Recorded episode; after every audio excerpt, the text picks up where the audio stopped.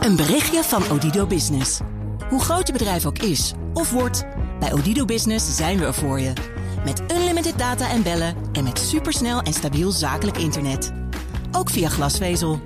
Ontdek wat er allemaal kan op odido.nl/slash business. Het kan ook zo. Je wilt het beste voor je organisatie en dat is soms best een uitdaging. Met AVAS stroomlijn je al je bedrijfsprocessen. Zoals facturatie, payroll, maar ook je inkoop. En dat allemaal in dezelfde applicatie.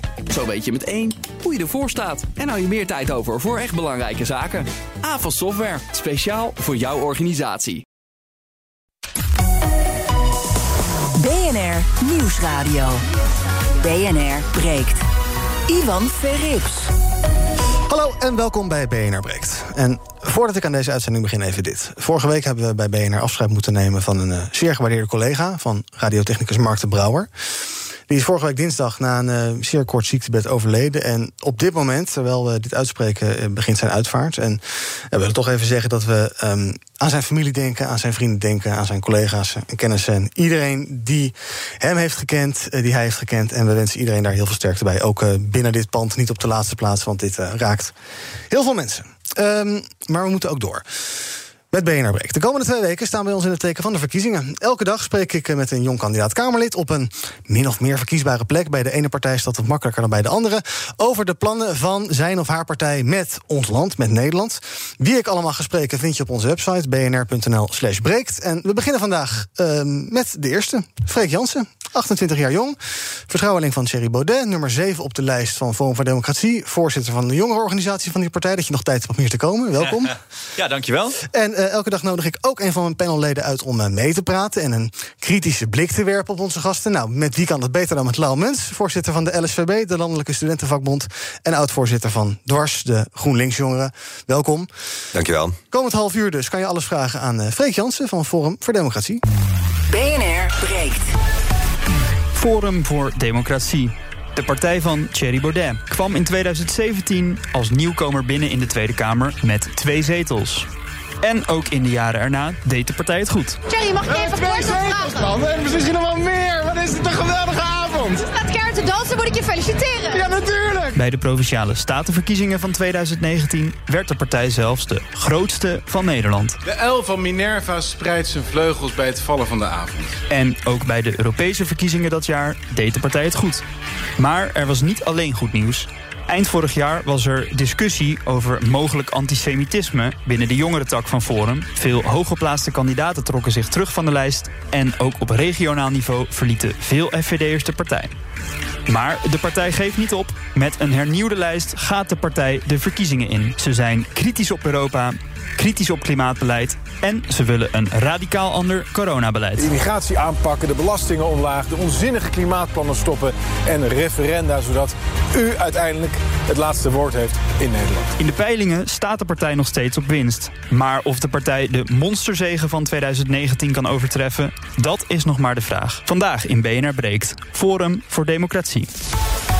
En als breekijzer dus. Een stem op Forum is een verloren stem, want de VVD en het CDA willen op voorhand niet met ze regeren. Bel nu om te reageren 020 468 4 0 Freek, uh, allereerst, uh, uh, ja, je bent nog niet een hele prominente figuur voor de buitenwereld, maar als ik zo een beetje lees en door de zinnen de kranten heen lees, toch wel een essentiële ja, persoon in FVD. Kan je jezelf even voorstellen? Ja, bedankt dat ik hier mag zijn. Ik vind het hartstikke leuk, hartstikke gezellig. Ook straks om het gesprek aan te gaan.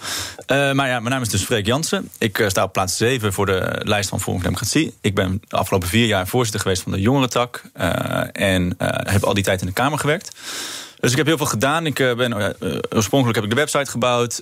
heel veel filmpjes gemaakt. Heel veel van de animaties die iedereen kent. Nou, ik heb heel veel verschillend soort werk gedaan. beleidswerk natuurlijk.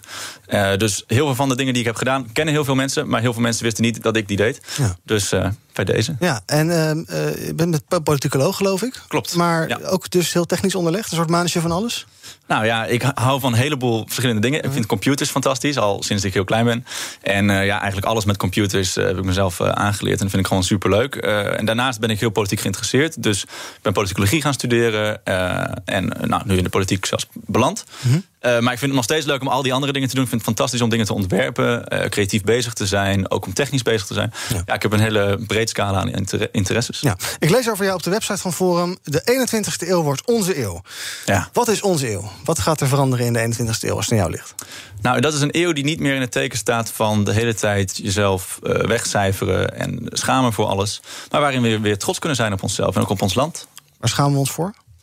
Ja, voor van alles en nog wat. Hè. Dus we, eh, nog voordat al corona kwam, eh, nu met corona gaan we om bijvoorbeeld een hand te geven. Dat is al iets bizars. Maar we moeten ons fundamenteel. is dat schamen of is dat niet verstandig nu om dat te doen? Nou ja, het is al sinds juni bekend dat corona niet wordt overgedragen over oppervlakte. Dus dit kan gewoon. Uh, je wordt niet zomaar uh, ziek, ook niet uh, van een verkoudheid. Dan kun je ook niet zomaar. Dat gaat, daar moet je wel echt iets voor doen om besmet te raken. Maar even terzijde, die medische discussie terzijde. Wat ik fundamenteel bedoel is gewoon uh, dingen zoals onze geschiedenis. Er wordt heel gezegd van ja, je moet je schamen voor de slavernij mhm. en voor de VOC. En wij geloven dat niet. Wij denken, we moeten juist trots zijn op alles wat we hebben bereikt. En ook, de, ook die slavernijperiodes dus. En ook de nou, gouden niet... eeuw die misschien toch niet heel erg goud was. Nou, daar moet je niet trots op zijn in die zin. Dus je bent niet trots op de slavernij. Je bent wel trots op de Gouden Eeuw. Dat is inderdaad mhm. dat is een, hele mooie tijd geweest voor Nederland. We hebben daar heel veel gedaan. En ik vind het heel erg dat mensen de hele tijd... en zeker kinderen op scholen tegenwoordig... alleen maar de, de slechte dingen worden aangeleerd... en niet al die fantastische dingen die Nederland heeft gedaan. Ik heb alleen fantastische dingen gehoord over de Gouden Eeuw... nooit de slechte dingen. Nou, dat is heel mooi. Goed zo. Ja? Maar je moet toch ook de, de, de, de, de lelijke kanten daarvan moet je toch ook horen? Nou, die krijg je iedere dag te horen. Ja. Dus dat, misschien is het wel veranderd het, het museum, het Amsterdam uh, Stedelijk Museum, hoe heet het ding?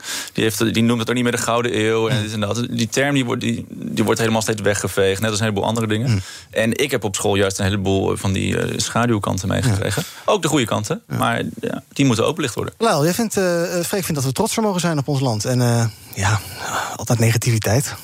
Ja. Nou ja, kijk, ik denk als het aankomt op ook de negatieve kanten van onze geschiedenis... dat, dat we wel zien dat daar juist eigenlijk weinig aandacht voor wordt uh, gevraagd. Hè? Want je ziet dus in die uh, middelbare scholen dat dat een beetje een onderschoven kindje is. Uh, nou ja, tegenwoordig is er wat meer aandacht voor. En ik denk dat dat ook terechte vragen zijn van sociale bewegingen. Die zeggen van kijk, onze geschiedenis die uh, zal ongetwijfeld de mooie kant van welvaart kijken. Maar we moeten ook kijken waar die welvaart vandaan komt. En als je dan kijkt in bepaalde tijdvlakken, dat dat daar ook een hele donkere bladzijde aan vastgeplakt zit. Dus het is wel eerlijk om dat even goed in dat onderwijs mee te geven. Ja, en dan moeten ze ook allebei, als ik jou hoor. Nou, eh, ja, allebei. Maar met name dat we zoveel bereikt hebben en dat, dat het zo goed is geweest. Maar kijk, het gaat er ook niet om dat je je moet eh, schamen. We hoeven ons niet allemaal lopen te schamen. Het gaat er wel om dat we ons bewust zijn van wat voor een verleden, gedeeld verleden we hebben. En wat ook de minder mooie kanten van zijn. Dat we het niet wegmoffelen, uh, omdat we maar trots willen zijn. En je kunt ook trots zijn op een land, juist als je de geschiedenis in de ogen durft aan te kijken.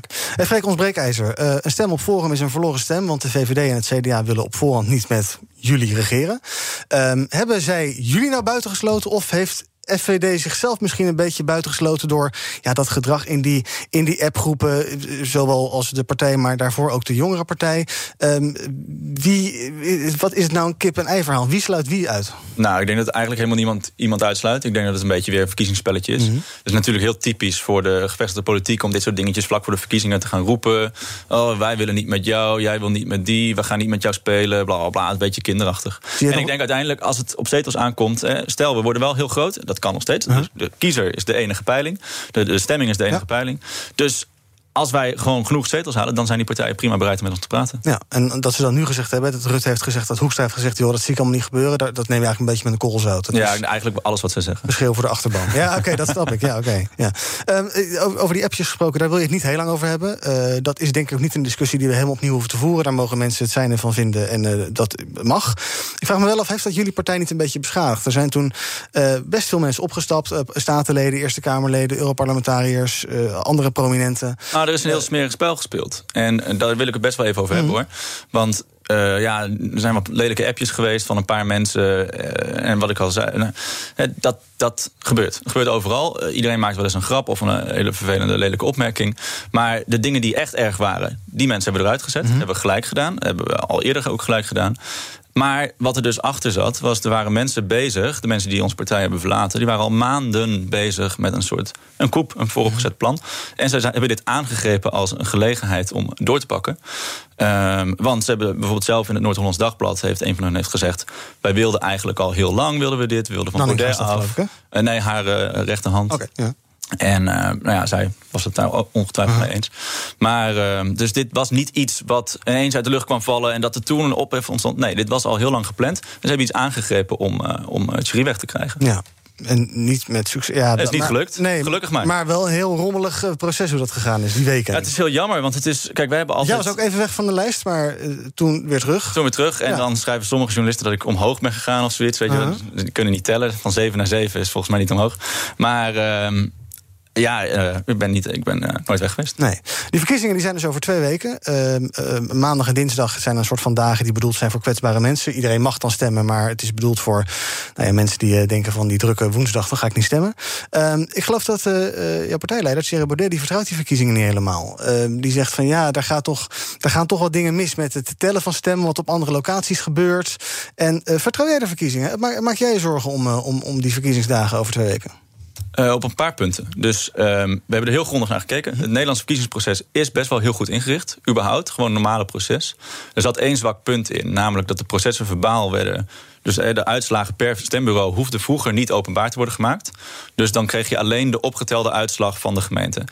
Nou, daarvan kun je zeggen, en er zijn allemaal uh, groepen mee bezig geweest... die kwamen met rapporten, dit is niet veilig. Daar hebben wij ook Kamervragen over gesteld, hebben we in debatten aangekaart. En mede onder druk van Forum is dat opgelost. Dus processen verbaal per stembureau worden nu op de site van de gemeente gepubliceerd. En dit jaar ook voor het eerst integraal op één pagina... Mm. waar ze allemaal te vinden zijn. Dus dat is heel goed, want dan kun je dus controleren... of de uitslag die in een stembureau heeft plaatsgevonden, ook daadwerkelijk is opgeteld tot het resultaat. Dus daar zijn we heel blij mee. Dat lost een probleem op, eigenlijk het laatste probleem in het normale proces. Maar met corona komen er nu allemaal nieuwe dingen bij. Dus je hebt het briefstemmen. Ja. En daar hebben ze een test mee gedaan. En de helft van de mensen die zo'n briefstem heeft uitgebracht... die heeft hem eigenlijk ongeldig ja, ingevuld. Je snapt het niet. Ja, ja, want je moet hem in twee enveloppen stoppen en allemaal veldjes. Mm -hmm. uh, en toen heeft Olongeren gezegd... oké, als het technisch ongeldig is, dan gaan we het gewoon meerekenen. En dat, dat vinden we natuurlijk, dat is fraudegevoelig. Daar moet je voor uitkijken. En daar hebben we dus ook nieuwe Kamervragen over gesteld. Hoe gaan jullie daarmee om? Mm -hmm. uh, wij vinden gewoon dat daar heel scherp op gelet moet worden. En er zijn nog een paar punten. Uh, inderdaad, het tellen. Dus vanwege corona moet overal anderhalve meter afstand worden gehouden. En op de tellocaties waar dat niet kan, volgens het oordeel van de voorzitter van het stembureau, die stemmen worden dan verplaatst ja. naar een nog nader te bepalen locatie, ja. om daar dan geteld te worden. -huh. Maar ja, dat gaat dan een busje in. En wat komt het busje uit? Dat, dat moet je wel goed mm -hmm. afdekken. Um, dus ook daar hebben we Kamervragen over gesteld. Dat is gewoon, uh, hoe gaat de minister daarmee om? Als dat goed gaat, dan hebben we er natuurlijk vertrouwen in. Ja. Maar er moet wel even goed over na worden gedacht. Want tot nu toe is dat nog niet beschreven. Ja. Uh, en dan heb je nog het, het, tellen, het stemmen op, 5, op 15 en 16. Mm -hmm. die, te, die worden geteld op de 17e. Ja. En dat gebeurt overdag. En dat is eigenlijk raar. Dat is tot nu toe in Nederland nooit gebeurd. Het tellen, tellen gebeurt altijd -hmm. nadat alle kies, stembureaus zijn gesloten. Mm -hmm. Dus ook daar hebben we Kamervragen over gesteld. Van ja, hoe wordt gegarandeerd dat de uitslag van sommige stembureaus dan al niet op straat komen ja. te liggen? Wat eventueel de uitslag van de verkiezingen beoordeelt. Dus er zijn een heleboel technische vragen waar je ik denk, terechte vraag bij kan mm -hmm. hebben... omdat het zo'n ander jaar is dan normaal. Ik vind dat we daar heel kritisch op moeten ja. zijn. Uh, maar het is niet zo dat je ze per definitie al van tevoren wantrouwt, de verkiezingen? Nee, nee. Ik denk dat het Fijn. Nederlandse verkiezingsproces echt best wel waterdicht is. Ja. Mm. En als we deze dingen afdekken... Ja, dan, uh, dan heb ik er vertrouwen in. Ja. Lau, uh, uh, CDA en VVD hebben dus al gezegd... joh, Forum, daar gaan we niet aan beginnen. daar gaan we niet mee regeren. Denk jij, net als Freek, dat dat ook een soort ja, politieke retoriek is... en dat ze daar na de verkiezingen wel op terugkomen? Of kan je dat bijna niet maken? Mm, nou, dat lijkt me ingewikkeld als ze daarop terug zouden terugkomen. Kijk, het is natuurlijk ook, er wordt vaak gezegd... als je een partij uitsluit, is het niet democratisch. Maar ik vind het in zekere zin wel democratisch... dat je voor de kiezers ook duidelijk maakt... dat je bepaalde ideologische bezwaren kunt hebben... in samenwerken met een partij. en dat je daar grenzen aan stelt. Want dan geef je die duidelijkheid... en de kiezer die mag vervolgens bepalen of ze dat een legitieme reden vinden. En dan alsnog voor bijvoorbeeld Forum stemmen. Mm -hmm. nou, als er heel veel kiezers daar niet mee eens zouden zijn, zou Forum heel veel zetels kunnen krijgen. Dus ik vind het wel uh, democratisch. Ik denk dat ze zich er ook aan zullen moeten houden. Als ze nu daarop terugkomen. Ze hebben dat met hele felle bewoording gedaan. Mm -hmm. Ook Rutte onlangs bij het Radio 1 lijsttrekkersdebat. Ja. Hij heeft dat met hele felle uh, bewoording zich ook daarvan afgekeerd. Ja, dan krijg je wel een heel gek verhaal als je dan uh, na de verkiezingen zegt: Oh, weet je wat, het komt nu even goed uit. We gaan zo samenwerken. En als je kijkt naar de electorale verhoudingen, zal het waarschijnlijk zal die vraag ook waarschijnlijk niet opgeworpen mm -hmm. Worden. Maar goed, je kunt uh, verkiezingsuitslagen nooit voorspellen. Nee. Dat weten we volgens mij Vind je het eigenlijk erg dat ze je uitsluiten? Of denk je, nou, het maakt eigenlijk niet zoveel uit. Als zij dat willen doen, moeten ze dat lekker doen? Nee, het is natuurlijk, eh, dat soort uitspraken zijn eh, niet leuk, want dan krijg je dit soort discussies Mhm. erover. Maar ik denk uiteindelijk dat het niet heel veel uitmaakt. Maar ehm, wat ik wel denk, bijvoorbeeld, eh, de Partij van Lyle heeft laten zien dat je ook zonder regeringsdeelname heel veel kan veranderen in Nederland. Dus GroenLinks is er succesvol in geweest om het hele klimaatverhaal uh, te maken. Mhm. En uh, zover te krijgen dat de VVD uh, dit helemaal aan het uitvoeren is. Dus ook buiten de regering, stel we komen er niet in, we willen natuurlijk heel graag meedoen in de regering. Maar ook al lukt dat niet, dan is onze missie is niet van de komende vier jaar, maar van de komende, uh, ik zeg maar, tientallen jaren. Uh, om echt hele grote dingen aan te pakken. En dat hoeft niet per se in de regering. Dat heeft GroenLinks laten zien. Uh, ik denk dat wij diezelfde kracht in ons in hebben. Ja. En waarschijnlijk zelfs nog veel meer. Ja. Uh, na de coronacrisis willen jullie gaan bezuinigen. lagere belastingen door de overheid te verkleinen. Overheidsuitgaven verlagen. Ja.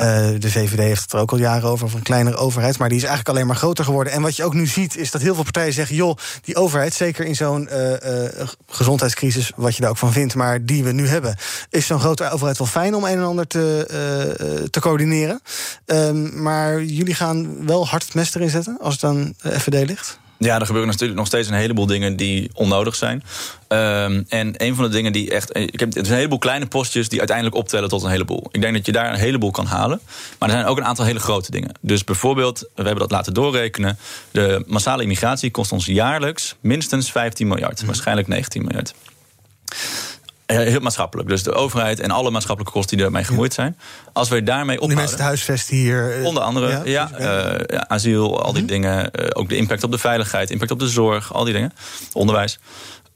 als we daarmee stoppen, dan blijft er heel veel geld over voor andere dingen. En dan kun je de belastingen verlagen. Hetzelfde voor bijvoorbeeld het, het klimaatverhaal. Rutte en eigenlijk alle andere partijen... die willen meer dan 1000 miljard gaan uitgeven... voor 0,0000... 7 graden minder opwarming ergens in het jaar, weet ik veel hoeveel. Dat willen wij niet. Wij denken dat geld, dat kunnen we in Nederland steken. Dat kunnen we besparen, dat kunnen we teruggeven aan de belastingbetaler. Dat kunnen we ook uitgeven aan betere veiligheid, uh, ons leger, al die dingen.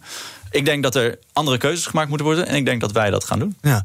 Um, Lau, waarom zou uh, FVD wel om klimaat moeten denken? En wel om migratie moeten denken? Waarom zijn dat wel belangrijke onderwerpen? Nou ja, ik denk als je, als je kijkt naar jongeren, is echt klimaat iets dat bij, met stip op één staat. Mm -hmm. Nou, daar kunnen ze natuurlijk verschillende meningen hebben over vervolgens. Maar je ziet toch wel dat er een, een groot deel van onze generatie zich ontzettend veel zorgen maakt uh, over de toekomst van onze planeet. Mm -hmm. uh, nou ja, dat is ook iets dat door talloze wetenschappers ondersteund wordt. Dat we daar echt wel actie op moeten ondernemen. En dat dit ook een, een tijdplek is waar we daar nog wat aan kunnen doen. En dat dat op een gegeven moment afgelopen is. En wat ik ook altijd denk van, goh, we zijn een van de welvarendste landen in de hele wereld. We hebben zelf veel bijgedragen aan de vervuiling. Nou, die door, tot de opwarming van de aarde heeft uh, geleid. Je zult misschien in andere landen zien dat de impact des te uh, groter is. Uh, nou ja, in, in, het zuiden van onze planeet. die zelf niet hebben veel bijgedragen. Dus het is ook een beetje een blijk van solidariteit. Dat je je eigen steentje bijdraagt. En in ieder geval de boel niet zit te lopen te vervuilen. Nou, ja. Dus dat is iets waar wel een hele nadrukkelijke vraag van onze generatie ligt. En als je even denkt naar de grote sociale bewegingen van de afgelopen tijd. Nou, als op één moment jongeren op straat zijn gekomen. De afgelopen vier jaar. Dan is het wel om dit klimaatdossier hoog op de politieke agenda te krijgen. Ja. Waarom is het zo dat uh, heel veel jongeren uh, wel lijken te geven om klimaat en duurzaamheid... en dat heel belangrijk lijken te vinden als je onderzoeken leest... en dat dat voor jullie eigenlijk helemaal geen issue is? Nou ja, de jongeren die ons steunen vinden dat ook geen issue. Dat snap ik. Maar ik denk dat dat vooral in, de, in het onderwijs zit. Hmm. Dus ook bijvoorbeeld neem die klimaatstakingen. Mensen werden daar gewoon aangemoedigd om daarheen te gaan. Ze konden daar dan vrij voor krijgen en dan konden ze lekker een dagje naar Den Haag. Ik denk dat er heel veel jongeren waren die dat gewoon heel leuk vonden... om Hmm. lekker om, geoorloofd te spijbelen. Ja, ja. Maar ik denk dat er inderdaad ook een, een meer ideologisch punt is dat er vanuit het onderwijs wordt er heel veel van dit soort ideeën meegegeven. Dus kinderen worden ook heel erg opgevoed met het idee dat dit een heel erg groot probleem is. Terwijl er is eigenlijk niet superveel aan de hand. Ja, het is misschien zo dat het ietsjes warmer wordt op aarde. Maar er is geen hele grote urgentie. Er is geen dreiging voor overstromingen, wat ze altijd zeggen. Want dat zou dan de consequentie zijn. De, zee, de zeespiegel. Dus al die wetenschappers die dat zeggen, die uh, hebben het verkeerd? Nou, we hebben hele goede wetenschappers in Nederland. En het, uh, uh, dat wordt, de zeespiegel wordt in Nederland ieder jaar gemeten. Mm -hmm. Dus voor de kust. En die stijgt ongeveer 1,19 uh, millimeter per jaar. Mm -hmm. Dus dat is ongeveer 20 centimeter per eeuw. En dat is niet veranderd. We meten dat nu 120 jaar. Dat is gewoon door onze eigen overheidsinstanties. En dat is een hele gestage rechte lijn. Ietsjes omhoog, maar niet op een een of ander dreigend niveau. Mm. En al helemaal niet naar de meters. Want dan heb je dus over een versnelling van minstens vijf... Mm. afhankelijk van wie het vraagt, tot wel 100 keer zoveel. Ja. Terwijl we hebben nog geen enkele versnelling gezien. Ja. En dat, dat, je moet kinderen daar niet mee bang gaan maken. Ja. En kinderen worden op school helemaal bang gemaakt... met uitstervende ijsberen. Er zijn nog nooit zoveel ijsberen geweest. Met allemaal verhalen van de, de bossen die worden gekapt. Nou, enige bos wat zo snel wordt gekapt is het Nederlandse bos. Wordt sneller gekapt dan de Amazone om ze allemaal in biomassacentrales te gooien. Maar- dus ja, dat is ook wel wat je die kinderen meegeeft. Alle eh, Parijsakkoorden en Green Deal zijn toch ook niet eh, gestoeld op flauwekul? Ehm, nou, maar kijk, de- dus de data en de, dus de wetenschap is veel genuanceerder dan er in de media meestal wordt- over wordt gesproken. Als je ook gewoon naar de IPCC-rapporten zelf kijkt, de, de VN-organisatie die hier mee bezig is, daar zitten heel veel haken en ogen aan. Heel veel waarvan ze zelf zeggen: dit weten we niet.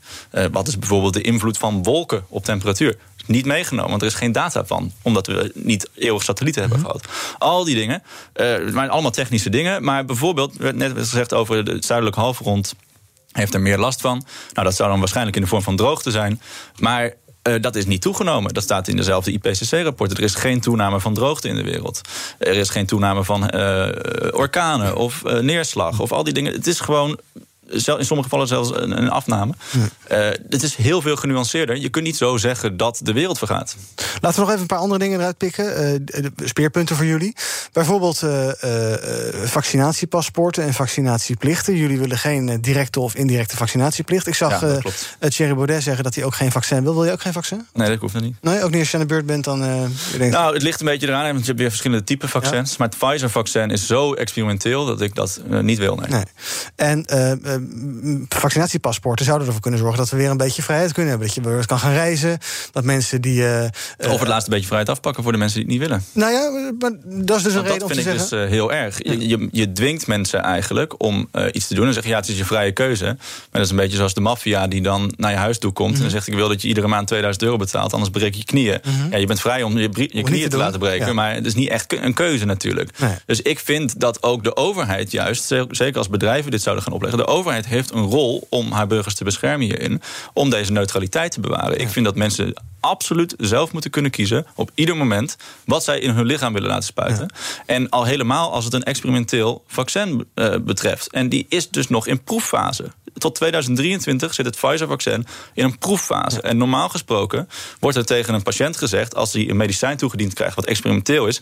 dit is een experimenteel medicijn. Dus een weet u nood, zeker dat u noodtoestemming hebben ze gekregen. Ja. ja, maar dat zijn dus allemaal hele rare dingen. En ik vind absoluut niet dat we mensen mogen gaan verplichten, direct of indirect, om dit soort dingen te nemen. En ik, ik wil wel benadrukken, ik ben niet tegen vaccins. Ik ben twee jaar geleden naar Maleisië gegaan. Dan krijg je hepatitis A en B en weet ik veel wat allemaal. Dat doe ik gewoon. Dat is eh, heel lang al getest, heel lang bekend. Waarom die wel dan? Omdat het al heel lang op de markt is. Dit, we weten wat de bijwerkingen zijn, we weten wat de lange termijn effecten zijn. Maar een vaccin wat drie maanden is getest, opleggen aan de hele bevolking, zelfs de hele wereldbevolking eigenlijk, vind ik heel erg roekeloos. Ja. Ehm, wat ik zei, met zo'n vaccin en paspoort zou je dan weer wat kunnen reizen, misschien door Europa. Maar over Europa gesproken, daar zijn jullie ook niet zo fan van. Jullie willen- nou, Europa wel. De Europese Unie. EU, oké. Jullie willen dan jullie willen een exit, ehm, eh, de, de euro er weer uit.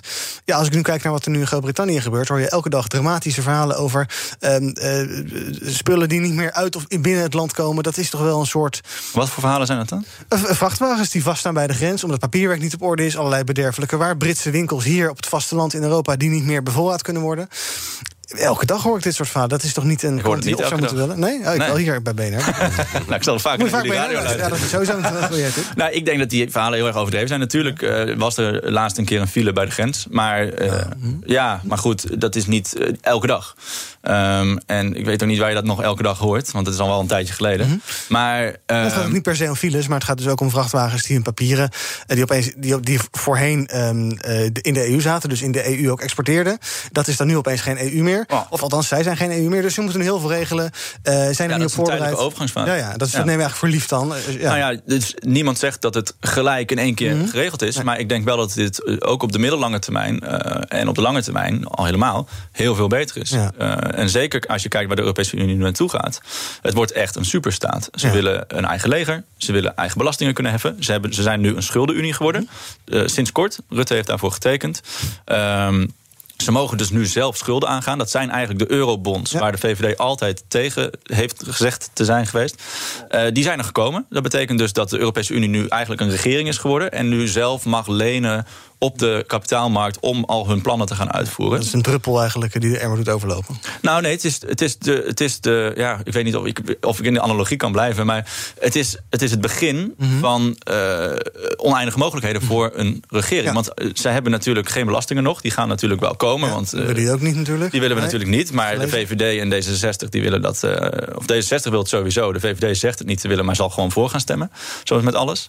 Ehm, en als zij belastingen hebben en ze kunnen zelfs schulden aangaan, dan hebben ze dus een heel groot budget waarin ze gewoon allemaal plannen kunnen gaan uitvoeren. Dan wordt alles gecentraliseerd op Europees niveau. Dat is wat ze willen. Ik zei het al, een leger. Timmermans heeft de Green Deal aangekondigd. Dus een Europese klimaatwet die nog eh, gigantischer is dan de Nederlandse klimaatwet. Dat gaat allemaal komen. En dat gaat allemaal heel veel geld kosten. Dat kost het nu al. Eh, we betalen nu al heel veel geld aan Zuid-Europa. Onze pensioenen verdampen.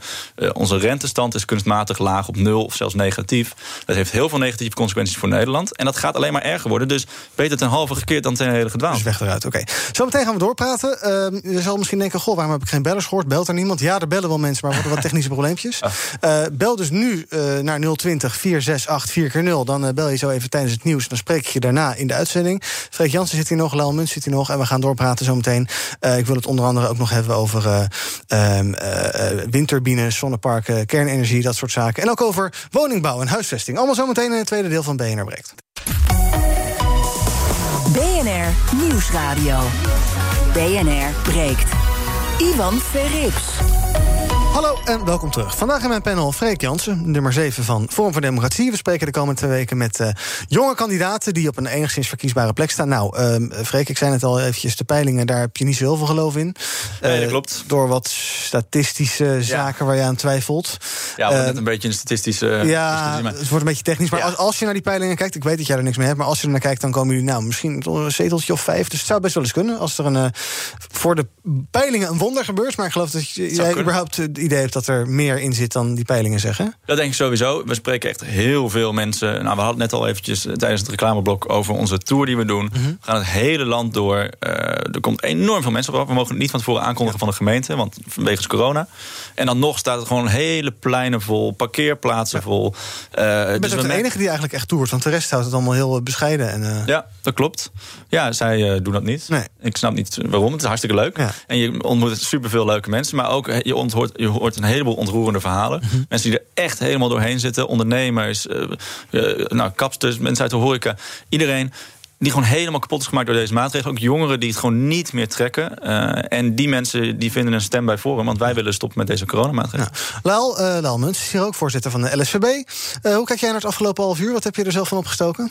En nou ja, niet heel veel nieuws. Ik heb de standpunten gehoord Mhm. die Vorm voor Democratie heeft. Ik denk dat het, eh, nou ja, goed, dat er een aantal dingen zijn waar, als je kijkt naar wat jongeren nodig hebben, ambitieus klimaatbeleid, toch ook een stabiele internationale samenwerking binnen de Europese Unie. Nou ja, we gaan het zo meteen over woningmarkt Ja. hebben. Eh, maar ja, dat ik daar niet echt een verhaal hoor waarvan ik denk, goh, eh, jongeren hebben hier heel veel baat bij. Maar daar zal eh, Freek allicht eh, anders over denken, of de jongeren die hij spreekt. Nou, die woningen, daar gaan we het inderdaad zo meteen over hebben. Want ik geloof dat Freek ook wil bouwen, bouwen, bouwen. Net als heel veel mensen. Eh, ik had opgeroepen, ehm, bel om te reageren. Je kan dan reageren op ons eh, breekijzer. Eh, dat is vandaag een stem op Forum is een verloren stem. Want de VVD en het CDA willen op voorhand niet met ze regeren. Ik heb eh, nu zes mensen hangen. Die gaan we even aan het woord laten. Dick, goedemorgen. Ja, hallo, met Dirk. Zeg het maar. Ja, het, eh, waar ik voor bel is, ik vind het echt ongelooflijk dat ze al van tevoren zeggen... nou, we gaan niet met Forum in zee. Ja, terwijl er toch zoveel mensen daarop eh, gaan stemmen. Ja, en dan worden die mensen die er hebben op hebben gestemd... worden maar even zo achterloos eventjes eh, genegeerd. Ik vind dat je ook dat hele politieke stelsel omgooien... dat gewoon de drie of vier grootste partijen moeten regeren. Punt. Uit. Ja, en je vindt dus niet dat eh, partijen van tevoren moeten zeggen... eh, ja, duidelijkheid moeten geven over met wie ze wel en met wie, met wie ze niet willen. Pas na Nee, de verkiezingen gaan kijken daarnaar. Vind ik ook, want kijk, dat zie je in die mainstream media. Ja, net zoals ook jullie hebben het al gehad over in jullie programma. Ja. Over die antisemitische eh, berichtjes. Precies, ja. ja. en dat is allemaal voer voor die mainstream media. Ja, en wie is daar weer de lul voor? Dat is voor een wil, want ze gaan daar lekker op inhaken. Met alle gevolgen van dien. En dan krijg je dit soort, eh, dit soort eh, perikelen. Dankjewel. Dimitri, goedemorgen. Goedemorgen. Zeg het maar. Nou, ik had een vraag eh, met betrekking tot de controversie van een paar maanden geleden van die JVD. Wilde ik toch nog iets over vragen.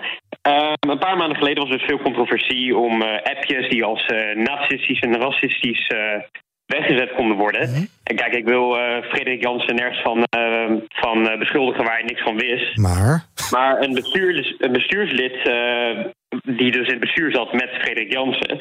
was eigenaar van een Instagram-pagina genaamd ehm, eh, Friesland Saxies of zo. Ja, die naam heb ik ook voorbij zien Waar komen, ja. bijvoorbeeld het boek eh, Der Untermensch, eh, Mhm. een boek geschreven door nazi-kopstukken, eh, verheerlijkt werd. Eh, dat is dus niet waar, hè?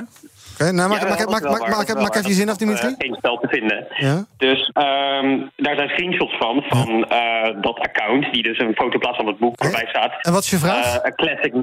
Sorry? Wat is je vraag? Of wat, wat, wil, je, wat, wat wil je weten? Ja, dat, daar werk ik naartoe. Nou goed, dus, dus er werd zo'n foto geplaatst met eh, dat boek en wat de meeste werk stond er. Mijn vraag was, hè, omdat hij dus in het bestuur zat samen met Frederik Jansen, of hij op de hoogte was van dit eh, controversiële Instagram-pagina, om het maar zo te noemen. Was je op de hoogte van die pagina, had je daar misschien niet verantwoordelijkheid voor moeten nemen als bestuurslid? Eh, nee, hij gepost en, eh, nee, en ik wil er toch even op ingaan, Mhm. want dit klopt helemaal niet. Eh, dit is dus wat er gebeurt. De mainstream media die schrijven iets, mensen zien het half en maken daar een eigen verhaal van.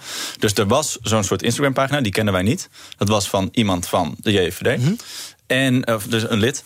En iemand anders van de JVD volgde die. Dat was geen bestuurslid. Mhm. eh, eh, maar dat was wel iemand die actief was in de organisatie. Maar eh, die kende die hele pagina niet. Die had er misschien een keer per ongeluk op geklikt of zo, weet ik veel. Maar dus het is zeker niet waar dat een bestuurslid een hele controversiële Mhm. pagina volgde. Dat is allemaal feitelijk überhaupt onjuist. Dus nee, dit was niet bij ons bekend. en, ja. Jij vindt ook niet dat je, dat je daar dan verantwoordelijkheid voor Nee, natuurlijk niet. Er zijn gewoon mensen in de, die, nou, in de vereniging, 5000 leden, die doen dit soort dingen. Ja, daar kan ik niet de hele dag. Ben ik mijn broeders hoeder. Ja. Ehm, even kijken, John of John, goedemorgen. Ja, goedemorgen. Ik eh, wilde reageren op de opmerking van eh, Frank over eh, de brexit. Hij zegt, eh, hij heeft maar één dag op file gestaan op een paar dagen. Ik adviseer hem om de stukken in de Times erover te lezen. Elke dag een eh, verhaal van een boer in Cornwall die schapen niet kan exporteren. De Schotse vis, eh, iemand die pruik importeert uit Duitsland voor patiënten met kanker, eh, die niet meer op tijd aankomen. En hij moet ook weten dat eh, Michael Gove, de minister die dicht bij het denken, de denkwereld van Vorm staat, nu een speciale eh taskforce heeft ge- gevormd om al die douanefaciliteiten wat eh, gemakkelijker te maken. Maar de, met name de midden- en kleinbedrijven in Engeland, dat eh klaagt steen en been. Ja, maar John, als Dus ik, ik jou, als ik jou zo hoor, dan ben jij geen voorzitter van een Nexit. Ik ben geen voorzitter van een, eh, van een Nexit, want ik denk dat, althans de argumentatie die werd opgevoerd, dat het in Engeland meevalt, die klopt niet voor dat punt waar het voor werd gebruikt. Nee, dat is ook niet mijn beeld. Maar misschien dat we, nou, dat we andere media Ja. volgen, Freek. Waarschijnlijk. En eh, ja, sommige media willen dit heel erg uitvergroten. Dus die zoeken dan iedereen die er problemen mee heeft, die zoeken ze op. Eh, maar ik denk, voor zover er problemen zijn, lost dit zichzelf op. Het is een kwestie van douaneregels glad, glad trekken. En eh, dan gaat de boel weer vlot lopen. Ja.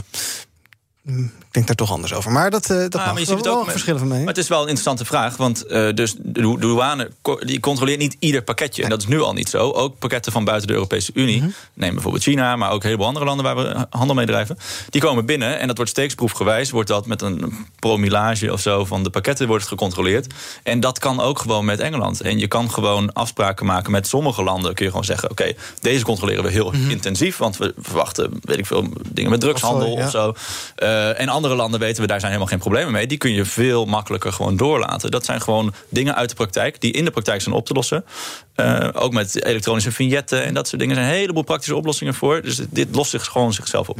Wil nog twee bellers aan het woord laten. Dan gaan we praten over eh, eh, woningbouw. En wat we moeten doen aan huisvesting. Want iedereen wil een huis kopen, maar ze zijn onbetaalbaar. Jordi, goedemorgen. Ja, goedemorgen. Ik ben het oneens met de stelling. Ik denk niet dat de eh, stem op Forum verloren gaat als ze niet in het kabinet kunnen komen. Want ik denk, eh, ik heb er drie redenen voor. De eerste reden is, als ze meer stemmen krijgen, dan kunnen ze een grotere invloed uitoefenen op het kabinet vanuit de oppositie. De tweede reden is, democratie draait om volksvertegenwoordiging. En als een standpunt waar Forum voor staat meer stemmen krijgen, dan geeft het ook een signalen van de andere partijen. En de derde reden is dat als... ehm, iedereen zo zou denken dat een partij die niet in, de, in het kabinet kan komen dan geen stem waard is, dan zouden we uiteindelijk met twee of drie grote partijen achterblijven. En dat is ontzettend polariserend voor de samenleving en het haalt elke nuance weg uit de politiek. Ja, en jij vindt het dus ook schadelijk dat de partijen, andere partijen buitensluiten, neem ik aan. Ja. Ja, duidelijk. Dankjewel. En tot slot even Amir, goedemorgen. Goedemorgen. Zeg maar. Ehm, ik ben het ook niet eens met de stelling. Ik denk zeker dat een eh, stem op uh, Forum van Democratie niet verloren is. Ehm, en, maar eigenlijk waar ik voornamelijk op wil reageren. Horen jullie mij nog? Jazeker. Waar ik voornamelijk op wil reageren. ehm, uw gast van Forum van Democratie had het over trots zijn op de geschiedenis van Nederland. Ja. Ik ben 31 jaar geleden naar Nederland gekomen. Ik ben ontzettend trots op Nederland en blij dat ik hier de ruimte heb gekregen om mezelf te ontwikkelen. Maar ik zie dus ook dat je ehm, alleen trots kan zijn op iets waar je ook de zwarte bladzijdes van onder de ogen durft te komen. Als je dat niet onder ogen durft te komen, dan krijg je eenheidsworst en dan gaat iedereen elkaar napraten. Juist door te erkennen wat er mis is gegaan, kunnen we een betere toekomst opbouwen. En daarom zou ik eigenlijk als vraag willen stellen van... ehm, ehm, is meneer Van de Vorm van Democratie ook trots op het slavernijverleden? Vinden ze goed dat Nederland heel rijk is geworden door het uitbuiten van andere mensen? Of vinden ze dat een slechte zaak? Want als ze dat heel goed vinden, dan kunnen we nu natuurlijk ook weer op zoek gaan naar landen die we ontzettend kunnen uitbuiten en daar heel erg rijk van worden. Maar willen we dat soort mensen zijn? Nou, we willen nog Willen mensen we uit, koste van uitbuiten. Anderen, ja. Eh, nee, nee, we hoeven geen mensen uit te buiten. En daar moeten we ook, eh, eh, hoeven we ook helemaal niet trots op te zijn. Ehm, wat ik vooral bedoel is, ja, zonder weer helemaal de details in te duiken. Maar er zijn een heleboel goede dingen gebeurd in de, in de Gouden Eeuw, in de VOC-tijd. En er zijn minder goede dingen gebeurd. Maar ik denk dat je juist die goede dingen moet vieren en daar trots op moet zijn. En als jij het afweegt, dan weegt dat voor jou de goede kant op. En voor heel veel andere mensen die denken misschien... nou, dat is toch wel een beetje een, smerig geurtje zit eraan ook. Ja, dat kan. Dat kan. Maar eh, ik denk dat het heel belangrijk is om een, een positief verhaal over jezelf te hebben. En niet alleen maar te blijven hangen in dat negatieve. Dat, dat daagt uit, dat inspireert tot, tot zelf dingen doen, tot dingen maken van je leven. BNR breekt. Freek, vind je trouwens dat eh, die winkelcentra gewoon eigenlijk een, eh, de tuincentra gewoon de deuren moeten opengooien? En eh, joh, hou op met die. eh, Ja, absoluut. Ik zit zelf nu in een verbouwing, dat is heel irritant. Als je dan niet gewoon even naar de collect. Ja, ja. en dan ben je iets vergeten te klikken Ja. en dan kun je niet collecten. Dus Ja. dan zit je dan. En dan moet je weer eh, een dag wachten. Die doorrekeningen doen jullie trouwens niet aan mee. Nee, daar is geloven wij niet Ook wel, ook wel onhandig, want nou, dan kan je ze niet vergelijken. Nee, maar je kan het überhaupt niet vergelijken. Want eh, die doorrekeningen die zijn nog nooit uitgekomen. Mhm. Er is er nog nooit één uitgekomen. En eh, je ziet het nu met corona. Als jij twee jaar geleden lekker had eh, zitten rekenen... dan had je het goed misgehad. Dus eh, nee, dat, dat komt nooit uit. En dat Ja. is heel zinloos. Ja. Aan de andere kant zie ik dat bijvoorbeeld CDA en VVD, die, eh, eh, nou, die, daar, daar, daar, gaan, daar, daar komt een flinke lastenverzwaring aan. Ehm, als jullie hadden laten doorrekenen, had misschien kunnen, gebleken kunnen zijn dat het bij FVD niet het geval is. Dat je dan mooi, mooi sier mee kunnen maken of mooie campagne mee kunnen voeren. Van ja, die partijen zadelen die op met heel veel kosten, wij niet. Ja, dat, dat had dan gekund. Maar dat is er natuurlijk allemaal een beetje... eh, Voor de buurnet is een beetje oude politiek. Het is een beetje, oh kijk, het is allemaal dat spelletje. Dat is Ja. dat, allemaal dat, eh, dat politieke spelletje... waar ik denk dat heel veel Nederlanders klaar mee zijn. Al die leugens, 1000 euro van Rutte... 10.000 euro van eh, Jesse Klaver. Ja, iedereen belooft van alles en nog wat. Maar wij zeggen heel duidelijk waar we voor staan. Wij willen inderdaad lastenverlaging voor, voor iedereen. Eh, we willen betaalbare woningen voor iedereen. Bouwen, bouwen, bouwen. Je zei het al. En eh, wij geven ook hele concrete oplossingen... voor de dingen die we willen doen. En dan kan zo'n centraal planbureau kan dan gaan bedenken... hoeveel dat misschien over twee jaar gaat, oplos, eh, gaat opleveren. Maar dat klopt toch nooit. Dus dan ben je alleen maar mensen voor de gek aan het houden. Geert-Jan Haan, goedemorgen. Goedemorgen, Ivan. Over bouwen, bouwen, bouwen gesproken. Jij bent de presentator van BNR Bouwmeesters. En we gaan het hebben over het eh, splitsen van woningen. Eh, dat is een, eh, waar jullie het vandaag in de uitzending over gaan hebben. De afgelopen jaren zijn in de grote studentensteden namelijk strenge regels gekomen om panden op te splitsen in meerdere kamers of woningen. De ruimte die zou dan beter verdeeld kunnen worden en dus ook over meer mensen. Ehm, woningdelen zou juist een enorme oplossing kunnen zijn voor de enorme vraag op de woningpark. Dat stellen woningmarktexperts en ook jongerenvertegenwoordigers aan BNR. Aan eh, jou hebben ze dat geteld, eh, verteld, Geert-Jan. Jij gaat het er vandaag over hebben. Ook interessant voor onze luisteraars. Eh, je moet even uitleggen, waar, waar gaat dit verhaal over? Wa- waarom zijn die strenge regels ingevoerd en welke gevolgen heeft dat? Ja, die strenge regels voor woningdelen of woningsplitsen, dat zijn twee net verschillende dingen. Die zijn ingevoerd om eh, verkamering tegen te gaan. Huisjesmelkers die dan denken van we kopen een pand, we zetten er een paar muren in en we hebben een aantal verschillende ruimtes eh, om voor hele hoge prijzen te verhuren bijvoorbeeld of te verkopen zelfs.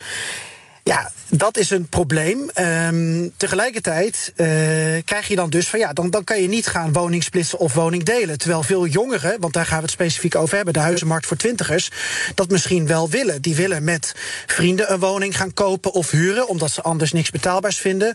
Uh, een woning splitsen kan natuurlijk wel als je dan bijvoorbeeld uh, goede afspraken maakt over het delen van sanitair. Wat is daar dan weer de kritiek op? En ik ben wel benieuwd hoe Freek Jansen vanuit Forum voor Democratie hier naar kijkt dan zorgt dat weer voor, eh, zo zegt men, overlast in de wijk. Dus als je steden hebt waar je heel veel huizen gebruikt met verschillende kamertjes, dan krijg je dus ook een heleboel fietsen voor de duur. Dan krijg je een heleboel muziek, krijg je een heleboel bewoners extra in de straat. Mhm. En dat zou dan weer voor overlast kunnen zorgen. En dat is het dilemma, dat is de, de scheidslijn waar we uh, vanavond om negen uur uitgebreid over gaan praten. Oké, ik ga het zo aan de Freek Jansen vragen. Eerst even aan Laal Muns, want die is van de LSVB. Herken jij dit probleem? Is dit een groot probleem? Zeker, het is een groot uh, probleem. Hè, omdat je eigenlijk ziet dat uh, steeds strengere regels. En uh, nou ja, bijna alle gemeentes in Nederland die ook een grote studentenbevolking hebben. Vaak zijn het trouwens ook studenten die uh, in deze, dit soort type woningen wonen. en wij hebben daar wel hele grote moeite mee. Er zijn natuurlijk enorme tekorten en, en studentenkamers. Dus je, als je dit soort regels oplegt, ja, dan maak je eigenlijk die tekorten alleen maar groter.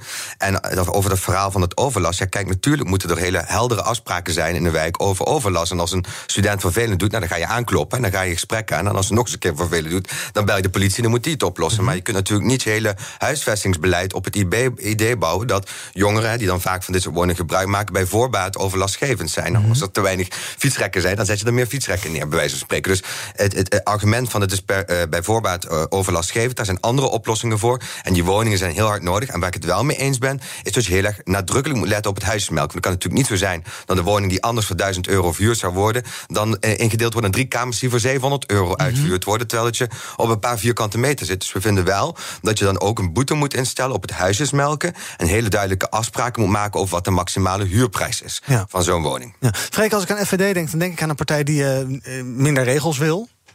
Uh, ja, op sommige gebieden. Ja. Ja. Um, uh, geldt dat hiervoor ook? Uh, moet je streng zijn op het splitsen van woningen en ho hoe we daarmee omgaan? Of zeg je van ja, laat de markt dat maar zelf regelen en dan kunnen we misschien inderdaad met meer studenten op, op, op dezelfde kamer gaan wonen? Nee, ik kan eigenlijk wel een heel eind meegaan in wat Lau zei. Um, ja, het, het, is een heel groot probleem. Mm -hmm. Dus uh, studenten kunnen maar geen uh, kamer vinden die betaalbaar is. Uh, en het splitsen van een huis kan daar een oplossing voor zijn. Dus als dat, dat moet je gewoon heel lokaal bekijken. Mm -hmm. En je moet inderdaad heel erg opletten dat die prijzen nog niet absurd gaan stijgen. Want ja. dat is nu al wel gaande op heel veel plekken. dat die, die, die prijzen maar alsmaar omhoog gaan. Ja. Dus ja, ik, ik ben daar wel, wel mee. Ja, en zou je dan ook voorstander zijn voor zo'n huisjesmelkersboete? Dat je zegt van er is een woningwaarderingsstelsel. Hè, en dat betekent dat je een aantal punten krijgt voor de kamerhuur. Hè. Als je een hele grote kamer hebt, dan krijg je zo'n, kun je meer huur vragen. Als je een eigen keuken hebt, kun je meer huur vragen. Nou, dat woningwaarderingsstelsel, dat is er al. Alleen we zien dat hu zich daar stelselmatig niet aan houden. En dat er eigenlijk geen prikkel bestaat om dat ook tegen te gaan. Zou je dan een voorstander zijn om te zeggen... nee, dat woningwaarderingsstelsel is niet alleen maar een decorstuk. Uh, we gaan dat ook handhaven. En als, als mensen daar stelselmatig zich niet aan houden, de verhuurders... dan kunnen ze ook een boete krijgen. Ja, dat vind ik een hele lastige. Uh, boete... Nou, daar moet ik over nadenken. Ik, ik weet niet of dat precies de juiste oplossing is. Kijk, wat ook natuurlijk gewoon een heel groot probleem is op de huizenmarkt... is dat, er, dat die al jaren praktisch stil ligt, de bouw ervan. En dat er een enorme aanwas Ook bijvoorbeeld op de bij studenten is het zo... die prijzen gaan ook mede heel erg omhoog... doordat er zoveel, uh, tot corona dan, buitenlandse studenten waren. En uh, dat zijn allemaal, dat, zijn, dat is allemaal beleid. Dat, dat willen universiteiten en hogescholen... die willen graag buitenlandse studenten... omdat ze er meer geld voor krijgen als je dat soort dingen niet meer doet, dan denk ik ook dat de druk op de woningmarkt heel erg afneemt. Uh, en uh, ons, ons bredere verhaal over de woningmarkt is: we moeten meer bouwen. En dat kan bijvoorbeeld als we stoppen met die stikstofmaatregelen. Dan kunnen we veel meer verlichting krijgen op die markt, waardoor ook de prijzen kunnen dalen. Ja. Maar toch even, ik hoor heel vaak bouwen, bouwen, bouwen. Dat is hartstikke goed. Daar is iedereen ook voorstander van. Alleen je hebt niet zomaar alle woningtekort via bouwen, bouwen nee. opgelost. En tenminste niet de komende vier jaar. En dat betekent dus dat we ook de komende vier jaar te maken zullen hebben met tekorten op die woningmarkt. En zeggen we dan ook tegen huisjesmelkers die eigenlijk een hele hoop geld verdienen over de rug van huurders heen, zeggen we dan ook tegen ze: we gaan ze harder aanpakken, opdat zij Terwijl dat, die tekorten zijn die we zo snel mogelijk proberen in te halen. Dat willen we allemaal. Maar terwijl dat die tekorten zijn, gaan we ook voor zorgen dat die huismelkers een eerlijke huurprijs uh, moeten vragen. En dat ook gaan doen uh, voor die huurders. En geen misbruik maken van de tekorten op de huizenmarkt. Um, ik denk niet dat een nationale boete daar een oplossing voor is. Ik denk ook niet dat het in ieder, op iedere plek in Nederland even groot probleem is. Dus ik vind dat je dat lokaal moet bekijken. Maar er moet wel aandacht voor zijn. Daar ben ik helemaal mee eens. En hoe wil Forum voor Democratie dan ervoor zorgen dat hij... Hè, dan kan misschien die WVN die boete niks... maar heb je andere ideeën over hoe je die huismelkers... ook een beetje een toom houdt wat betreft de torenhoog hurenprijs die ze vragen? Um, nou ja, een boete gaat heel ver. Ja. Nou, kijk, dus dat, daar zit hem in het aantal splitsingen bijvoorbeeld. Uh, kijk, huisjesmelkers. We, moeten, we gebruiken nu dat woord heel sterk. Hè? Dus uh, ik ben niet tegen een private huurmarkt. Ik vind dat er, dat er niet alleen maar sociale huur moet zijn. Dus je hebt huurders en verhuurders. En dat zijn niet allemaal huisjesmelkers. Ik heb jarenlang in een huis gewoond waar mijn, uh, mijn huurbaas die verhoogde de huurprijs met 1%. Dat vond ik heel netjes. Dat is gewoon de inflatie. Heb je geluk gehad? Ja, dus niet de 5% die sommige mensen. Dus er zijn ook een heleboel goede verhuurders die gewoon zich netjes aan de regels houden. Dus ik vind niet dat je dan kan zeggen: oké, het zijn allemaal huisjesmelkers en daar moeten we allemaal boetes voor gaan instellen. Um, maar, niet, mensen die zich aan de regels houden, hoeven sowieso geen boete te betalen. Dat vind ik heel netjes. Dat eens zijn. Maar het gaat over, die, over dat deel van die markt. En die is er ook. En daar moeten we erkenning voor hebben. Want die huurprijzen die stijgen enorm. Jongeren kunnen het gewoon niet meer betalen. en bijbouwen is heel belangrijk. Maar wat gaan we dan doen voor die mensen in de tussentijd... die met tekorten te maken hebben... en die maken hebben met dat deel van die private huureigenaar... Uh, uh, verhuurders, die zich niet aan de regels houden. En die meer huur vragen dan ze zouden mogen vragen. Nou, Gert-Jan, geen concrete oplossing. Wat zeggen jouw experts ja. daarover vanavond? Wat is specifiek de vraag? Uh, wat zeggen jouw experts over hoe je om moet gaan met, ja, met die huisjesmelkers en uh, uh, met, met, dit, met deze kwestie?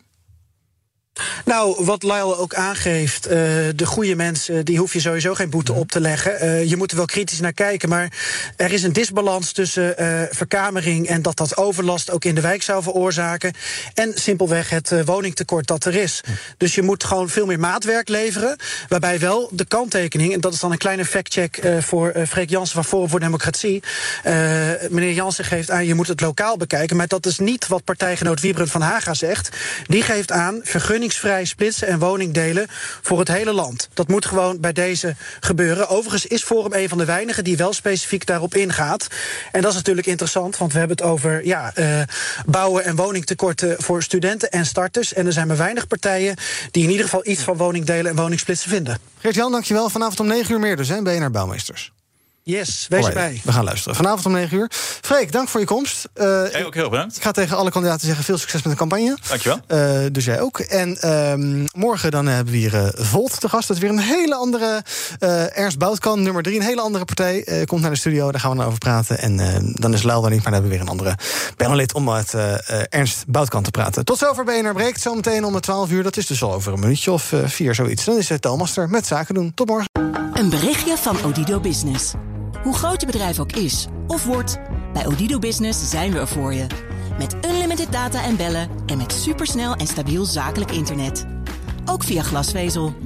Ontdek wat er allemaal kan op odido.nl/slash business. Het kan ook zo.